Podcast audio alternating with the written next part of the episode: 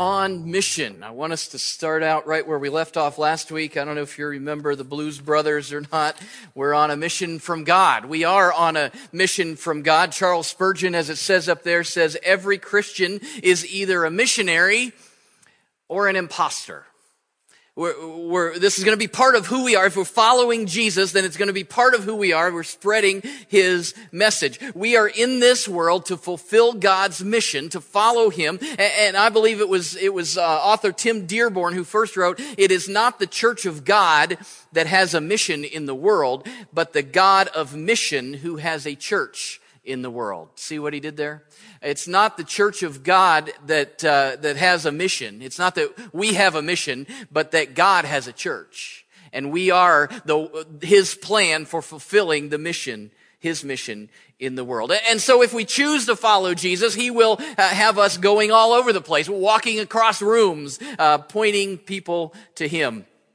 Not necessarily around the world, maybe around the world, maybe next door or down the hall or across the street or in the coffee shop or wherever God takes you, you are on mission for Him.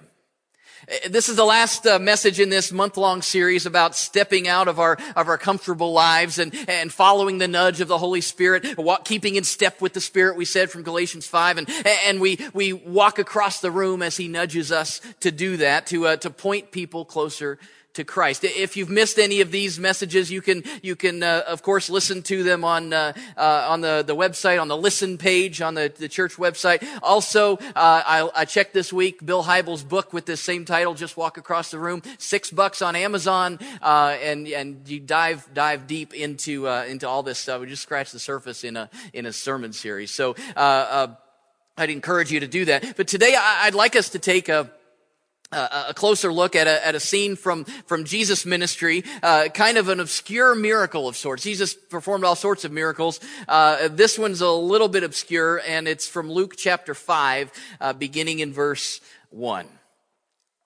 One day, as Jesus was standing by the lake of Gennesaret, the people were crowding around him and listening to the word of God he saw at the water's edge two boats left there by the fishermen who were washing their nets. He got into one of the boats, the one belonging to Simon, and asked him to put out a little from shore. Then he sat down and taught the people from the boat. When he had finished speaking, he said to Simon, put out into deep water and let down the nets for a catch. Simon answered, you're nuts. No, Simon answered, Master, we've worked all night, worked hard all night and haven't caught anything. But because you say so, I will let down the nets. And when they had done so, they caught such a large number of fish that their nets began to break. So they signaled their partners in the other boat to come and help them. And, they came and filled both boats so full that they began to sink. When Simon Peter saw this, he fell at Jesus' knees and said, Go away from me, Lord. I am a sinful man. For he and all his companions were astonished at the catch of fish they had taken. And so were James and John, the sons of Zebedee, Simon's partners. Then Jesus said to Simon, Don't be afraid. From now on, you will fish for people. So they pulled their boats up on shore, left everything, and followed him. Probably heard that story before. Maybe you've heard that story before it's kind of a weird miracle. I mean, we've got uh, Jesus uh, would would heal people of of uh, sickness and and deformities and and uh, and all those types of things. Uh, Jesus would uh, cast demons out of people, and those are all kind of spiritual kind of things.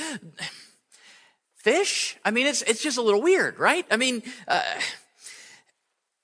First off, we need to see that Jesus is teaching on the shore, and, and we get the impression that he's getting pushed into the water. Uh, it, people, I, I, guess I'm picturing uh, those of you that have been to the Holy Land could probably tell me uh, tell me differently, but I'm picturing kind of a gentle slope going down to the water, maybe a little sand on the beach, and then uh, the water lapping up on shore. And as the people start gathering, uh, it starts pushing down closer and closer, and Jesus starts backing up, and pretty soon he's ankle deep, and and he's he's going. We need to solve this problem. And he sees these boats, and and so he uh, he, he, he jumped into this one boat. Just so happened to to belong to Simon Peter, this sleep deprived fisherman who who uh, was probably a bit grouchy at the time, staying up all night, hadn't caught anything uh, in in uh, in his whole night of fishing.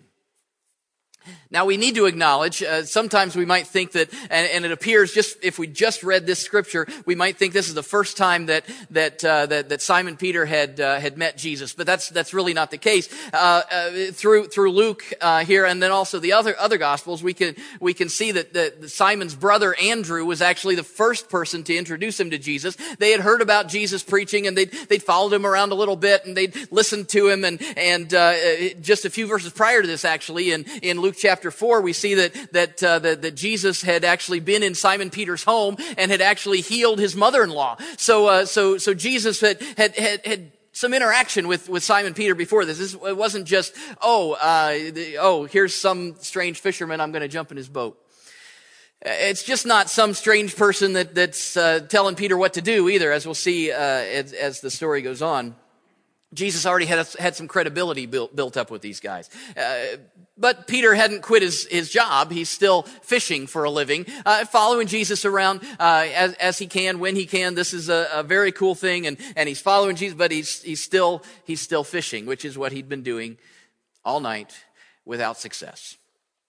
Well, Jesus gets into Peter's boat, uh, rows out a, a, few feet away to, to, get away from the chaos on the shore, and, uh, and, and so that he can be heard, and he keeps teaching. We don't know how long, maybe five minutes, maybe five hours, probably somewhere in between there. And, uh, and, and so when he's done, uh, Jesus maybe, I'm probably putting words in his mind, but maybe he's thinking, let's have a little fun with these guys.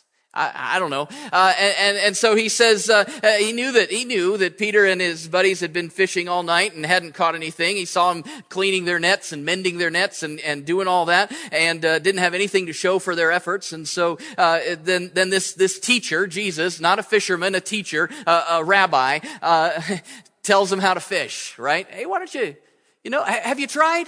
Have you ever done that where you've been doing a project and you, you did everything and it just didn't work out? And somebody comes up right at the end and they say, Well, have you tried? My response is, you right? Yeah, I've tried this. Get out of my face, right? I, I, I want to, hopefully that's not, Peter, that's for, Peter's first reaction, right? Uh, Peter says, "You don't get it, preacher." Well, it, it doesn't quite say that, but but but he he he said, yeah, "We've done this all." But you know what? Because I've got a little history with you, because you've got a little credibility here, because you healed my mother-in-law, I will, I will follow uh, and do what you say just to just to appease you. We'll do it. So they did what needed to be done to get back out on the lake and they dropped the nets back in. I don't think they probably had to wait very long. Uh, I think Jesus is, is sitting back in the boat, uh, probably watching, praying, maybe smirking a little bit as, because he knows exactly what's going to happen. And the, these fishermen begin to notice all of these fish begin to pile into these nets. And Peter yells over and James and John bring the other boat over and, and they, they take uh, two boats to haul in this whole catch of fish and get it all up there. And, and the, the boats are actually starting to sink because it's, uh, it's just a, an amazing miracle. And I'm sure that the grouchiness had quickly been replaced by excitement and joy. These fishermen who had nothing to show for their hard work all night long now had dollar signs flipping in their nets, right? They were probably congratulating each other, high fiving, slapping each other on the back. And then as the excitement kind of dies down, it dawns on Peter what had really happened. And so he comes over to Jesus and he, he falls down to his, on his feet, uh, falls down on his knees in the, in the middle of all these squirming fish. Peter was kind of this dramatic, uh, you know, over the top kind of guy. Uh, and, and, and he recognized that, that uh, he wasn't worthy to be with Jesus. This is amazing. It blows his mind. Jesus, I'm sure, has, he lifts Peter back to his feet and he says, Hey, yeah, don't, don't be afraid of all this. Uh, you, you think that was cool. you, you, you think, you think that was neat. Try raising your sights a little bit. What, what about not just devoting your life to what you can accomplish on this lake, but consider devoting your life to what God wants you to accomplish in the world? Jesus was, was saying that there wasn't anything wrong. He wasn't saying that there was anything wrong with, with catching fish. I, was fine. They, they were just earning a living, but, but Jesus challenged them to think a little bit bigger. In essence, Jesus was asking these, these men who were some of his very first disciples, uh, he was asking them to give up everything that they had and everything that they knew for the sake of people's souls. Simon Peter, no doubt, had expected uh, his life to, uh, as it began there on the shores of that lake, uh, that, that he would live there, he would work there, he would raise his family there, he would die there. His life was going to be a fisherman on those waters. But Jesus painted a picture on that afternoon that seemed to reach into his heart and it set him off in a completely new direction, right?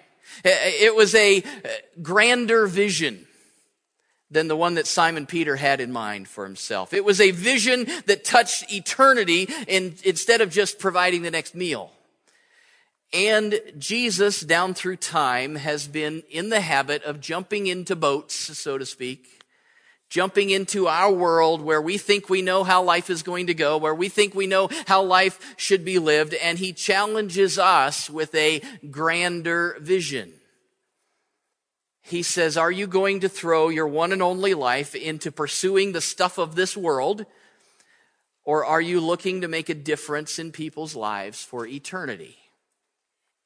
In the, in the book, Bill Hybels calls this grander vision living. God's grander vision is that He loves people and He wants to use you to help them know it. He wants to use you to help them know that He loves them. The, the, door of the kingdom of God is open and available to everyone who accepts that invitation to come in. That is the message that we carry to the people who are on the other side of the room when we walk across the room, so to speak. The, the grander vision will look different for all of us depending on our, our circumstances. Just as Jesus didn't condemn Peter, James, and John for being fishermen, uh, he, he, doesn't have anything against your career either, unless you're doing something uh, illegal or, or, immoral, I guess. Uh, let me know, and we'll have a little chat about that. But he, he does challenge each of us to invest our lives in eternity. In essence, Jesus says, take what you're good at, take what you're interested in, but shift your motivation to things that are eternal. That's grander vision living. So, so maybe I'm still in the same job and I'm still uh, doing the, some of the same things, but now my sights are not just on fulfilling those tasks, but on living this grander vision of pointing people to Jesus. Uh, I, I think that grander vision was also on the apostle Paul's mind when he, when he wrote his letter to the church in a, in a town called Colossae. We have it in our scripture as the book of Colossians.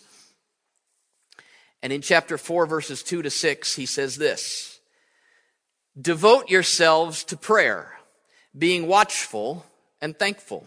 And pray for us too, that God may open a door for our message so that we may proclaim the mystery of Christ for which I am in chains. Pray that I may proclaim it clearly as I should. Be wise in the way you act toward outsiders. Make the most of every opportunity. Let your conversation be always full of grace seasoned with salt, so that you may know how to answer everyone.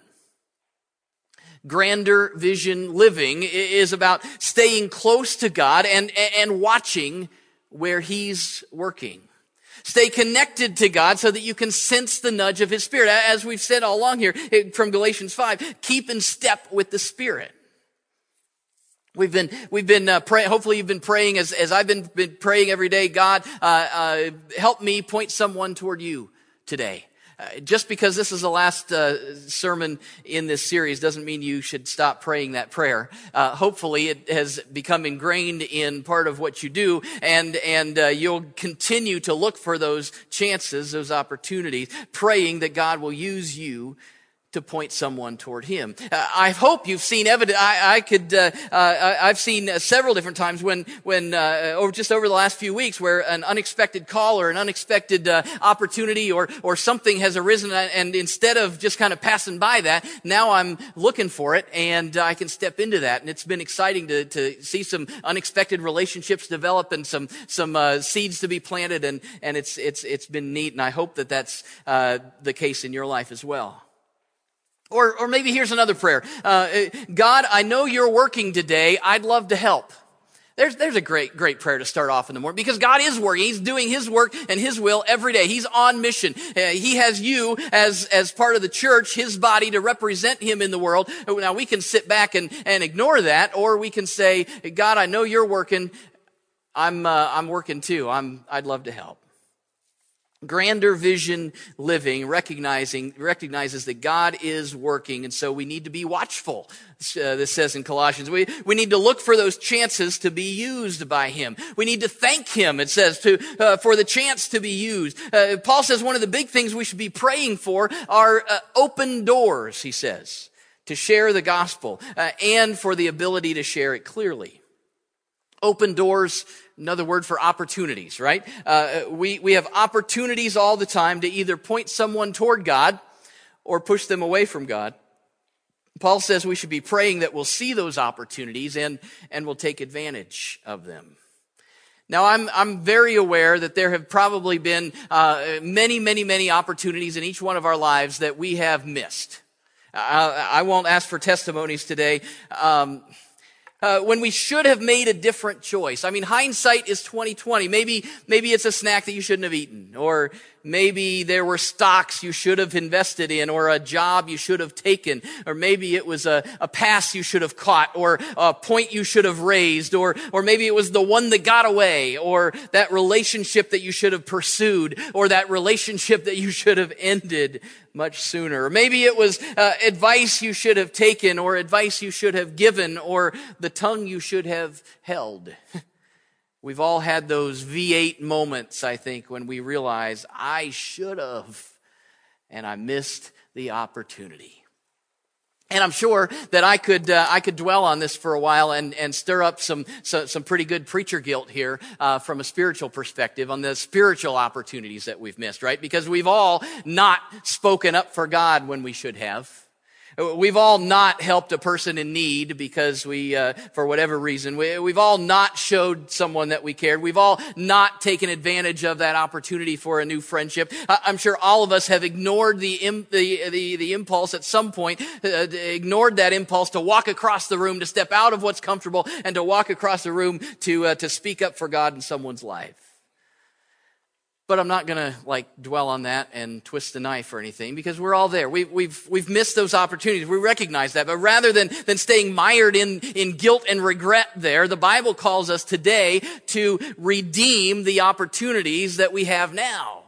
Uh, that, that's how, uh, uh, uh it says it in uh, in some of the other uh, translations. It's instead of saying make the most of every opportunity, it says redeem the time. Make the most of it. It means the same thing. Make the most of every opportunity. Well, what are the opportunities that we need to make the most of? Well, one is the opportunities to evangelize. Uh, we've been given marching orders from Jesus himself to go and make disciples of all the nations. To, as, as Jesus told those fishermen on the shore, go and fish for people. Or uh, take what you're good at, but shift your motivation to things that are eternal. As I've been, been saying for weeks now, it can be as easy as a conversation with a close friend who is struggling, or it could be a deep theological conversation, or, or a bunch of brief chances to, uh, to direct people toward God. It could mean explaining uh, basic beliefs of salvation. It could mean inviting someone to church. But no matter what it looks like, we all are called to make the most of the opportunities that God brings our way to evangelize, to, to point people to, to share the good news of Jesus. And another kind of opportunity that we need to take advantage of are the opportunities to empathize. These are the chances that we get to draw up alongside, alongside someone who, uh, who, who needs the, the love and compassion of God in their lives, to, to, to, meet their needs, to empathize with where they are. The, the word compassion literally means to suffer with another. Uh, it's, it's not fun. It's not, oh, good, I get to go suffer with somebody. But we have the chance to represent Jesus, to be Jesus with skin on, to, uh, to people in need, to empathize with their, uh, with their situation. Sometimes it gets messy. Sometimes it's expensive. Sometimes it's exhausting. Sometimes it's time consuming, but it can have eternal rewards. An author by the name of Terry Muck wrote about a letter that he received from a man who who used to have absolutely nothing to do with spiritual things. And this man said that he, he lived next door to a Christian and they had a casual relationship like most neighbors do, wave, and, and uh, that was about it. But then the, the non-Christian's wife was stricken with cancer and died within three months. And this is an excerpt of the letter that this author received from this non-Christian man.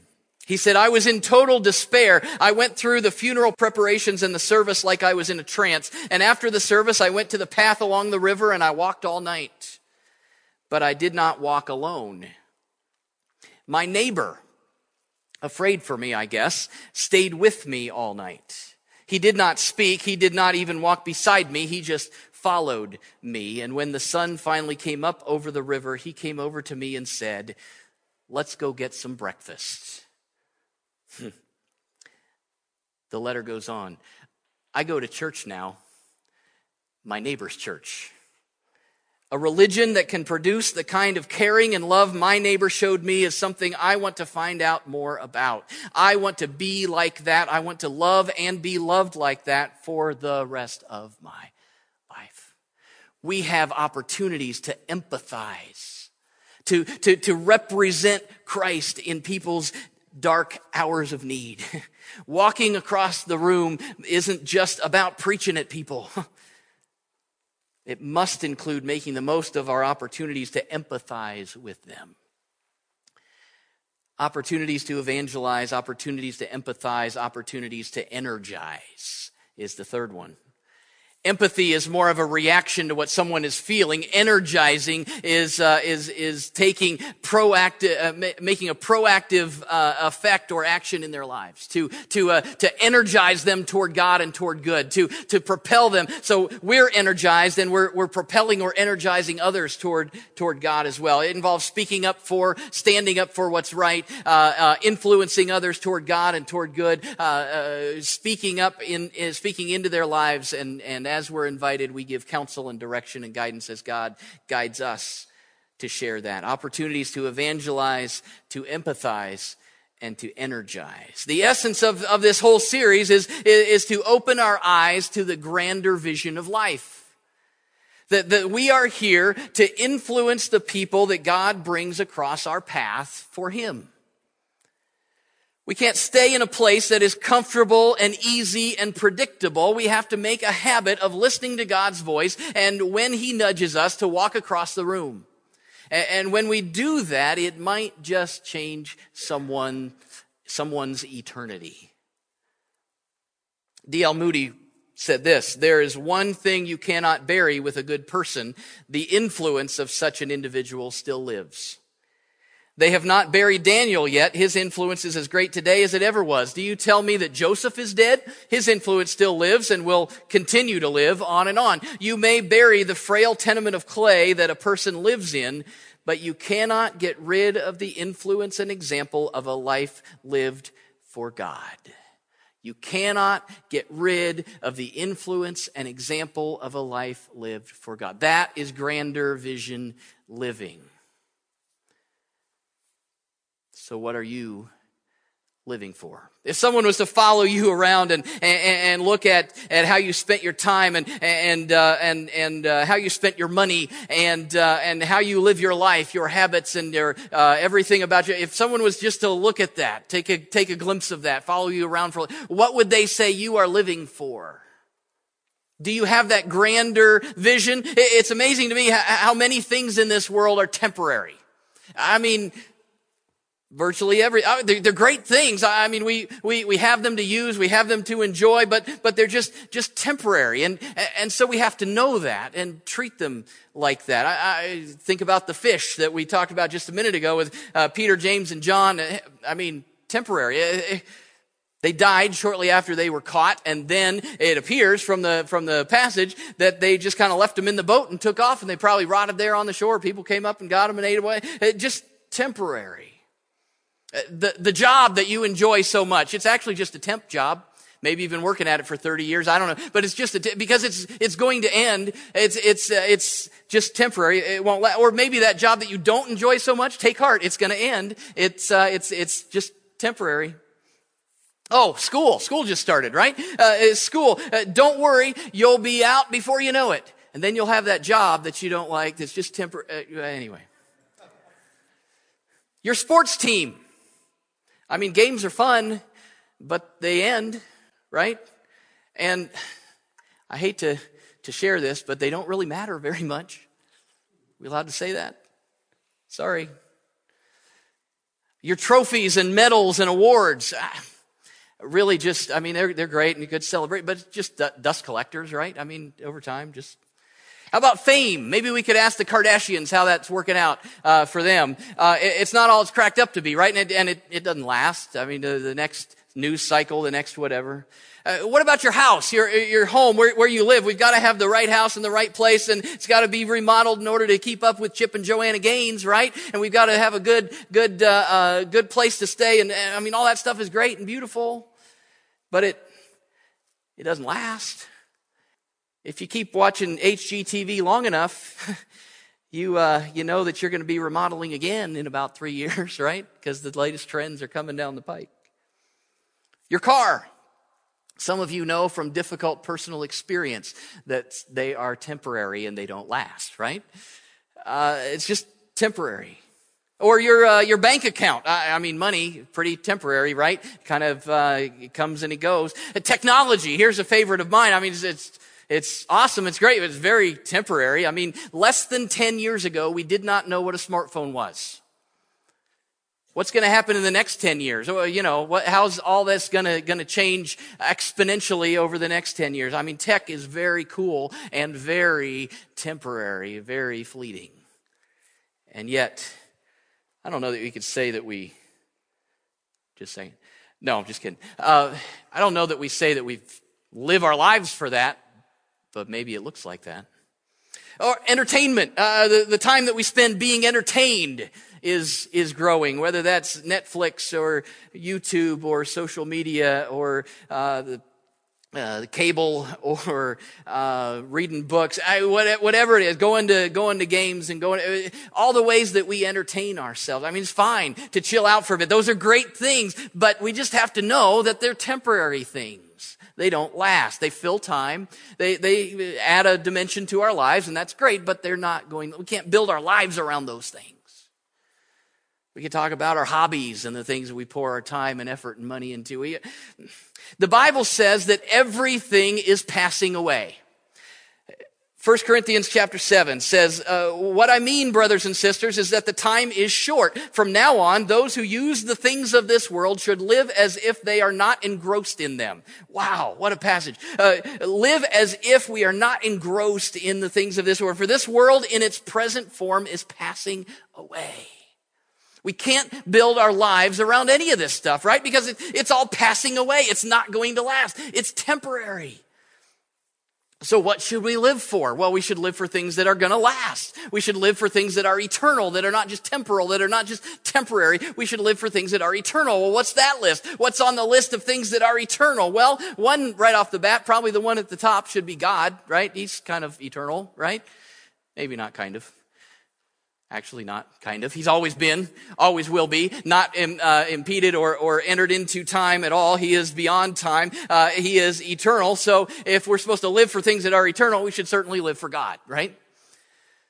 What else is eternal? Well, the Bible is eternal. Matthew 24 says that heaven and earth will pass away, but my words will never pass away. Uh, if we need to live by the truths of Scripture, what should we live our life for? Well, we should live devoted to Scripture, devoted to the Bible. There's only one other thing on the list. There's a list of three. Uh, I've given you God and I've given you Scripture. But there is something, one other thing that will last for eternity. There is, there is one other thing that's, that, that's not just temporary, like all those other things that I mentioned. And, and that one other thing is, is a soul. A soul. People's souls last for eternity. So when you get to the end of your life, what do you want to, your life to have been about? Stuff, money, fame, uh, technology, the trophies of this life, or do you want your life to have been about helping souls encounter God? Only souls are going to make it from this world to the next. Are you living with the grander vision of your life that you just might be able to live in such a way that you'll point a soul toward faith in God that will last for eternity? This series ends today.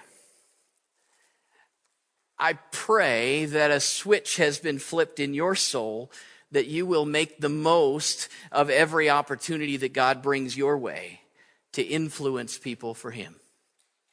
It's, it's about so much more than just a sermon series. Maybe you're going, okay, we made it through those four weeks. Now we can move on to something else and I don't have to worry about. Uh, this is a lifestyle. This is not just, uh, not just a, a series and then we move on. It's, it's a way of life.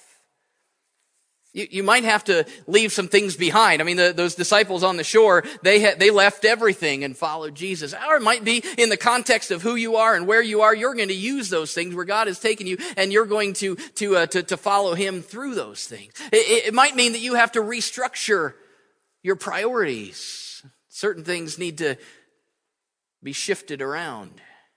But but the question is, when God asks, will you follow? Will you, will you live your life for something greater than things that are temporary? I'd like to close our time today with a commissioning. Don't get scared, it's nothing weird. But would you stand with me? A commissioning to go, to live our lives with the grand vision of pointing souls to Jesus. God, God has souls to reach and he may just want to use you to do it. Uh, in, in scripture, there's a great commission. Uh, it's, it's basically, uh, commissioning is just, uh, uh letting, uh, sending people out on a mission. That's what Jesus did at the end of, of Matthew. He gathered his disciples together and he said, go, get out of here. You've got stuff to do. And what did they have to do? He said, go and make disciples of all nations baptizing them in the name of the Father and the Son and the Holy Spirit and teaching them to obey everything that I've commanded you. And surely I'm with you always to the very end of the age. It's the Great Commission, and it's also our commission. And so today I invite you to bow your heads and close your eyes and, and, uh, uh, between, between you and Jesus, not anybody even next to you or around, you are sent. You are sent on a mission to go and make disciples. To, it might mean leaving something. It might mean rearranging priorities. It might mean changing everything. It might be using right where you are what you have, but in a whole different way. But you are sent. You are sent as an agent of God. You are sent as a, as a representative of the King of the universe.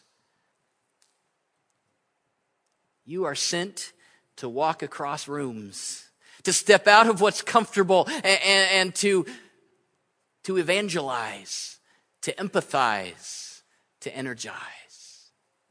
Father God, we thank you that you have sent each one of us. Forgive us for the times when we have stayed back and not gone.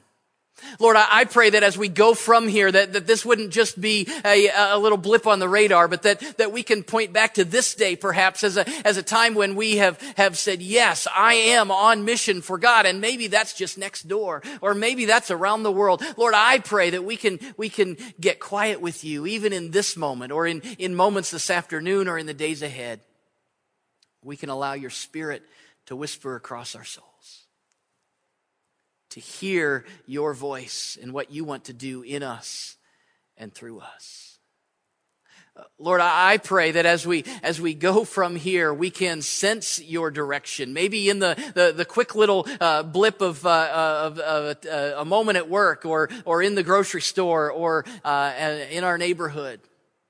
Lord, I pray that we can have sensitive ears to the leading of your spirit and that we'll walk in step with him Lord, I'm excited about where you're going to take us and, and what you're going to do through us. And, and Lord, I'm excited about how you've been doing that all, all the way along. And Lord, I just pray that it will, it will just uh, uh, reach exponentially into the relationships that we have and the relationships that you'll be forming in our lives. And so, Lord, we thank you that you have called us to go, to go out of what's comfortable, to walk across rooms, to influence people, to point souls toward Jesus. We open ourselves to you and we accept the mission. We thank you that you have promised to go with us to guide our every step. And so we commit ourselves to you today. In Jesus' name we pray. Amen. Now go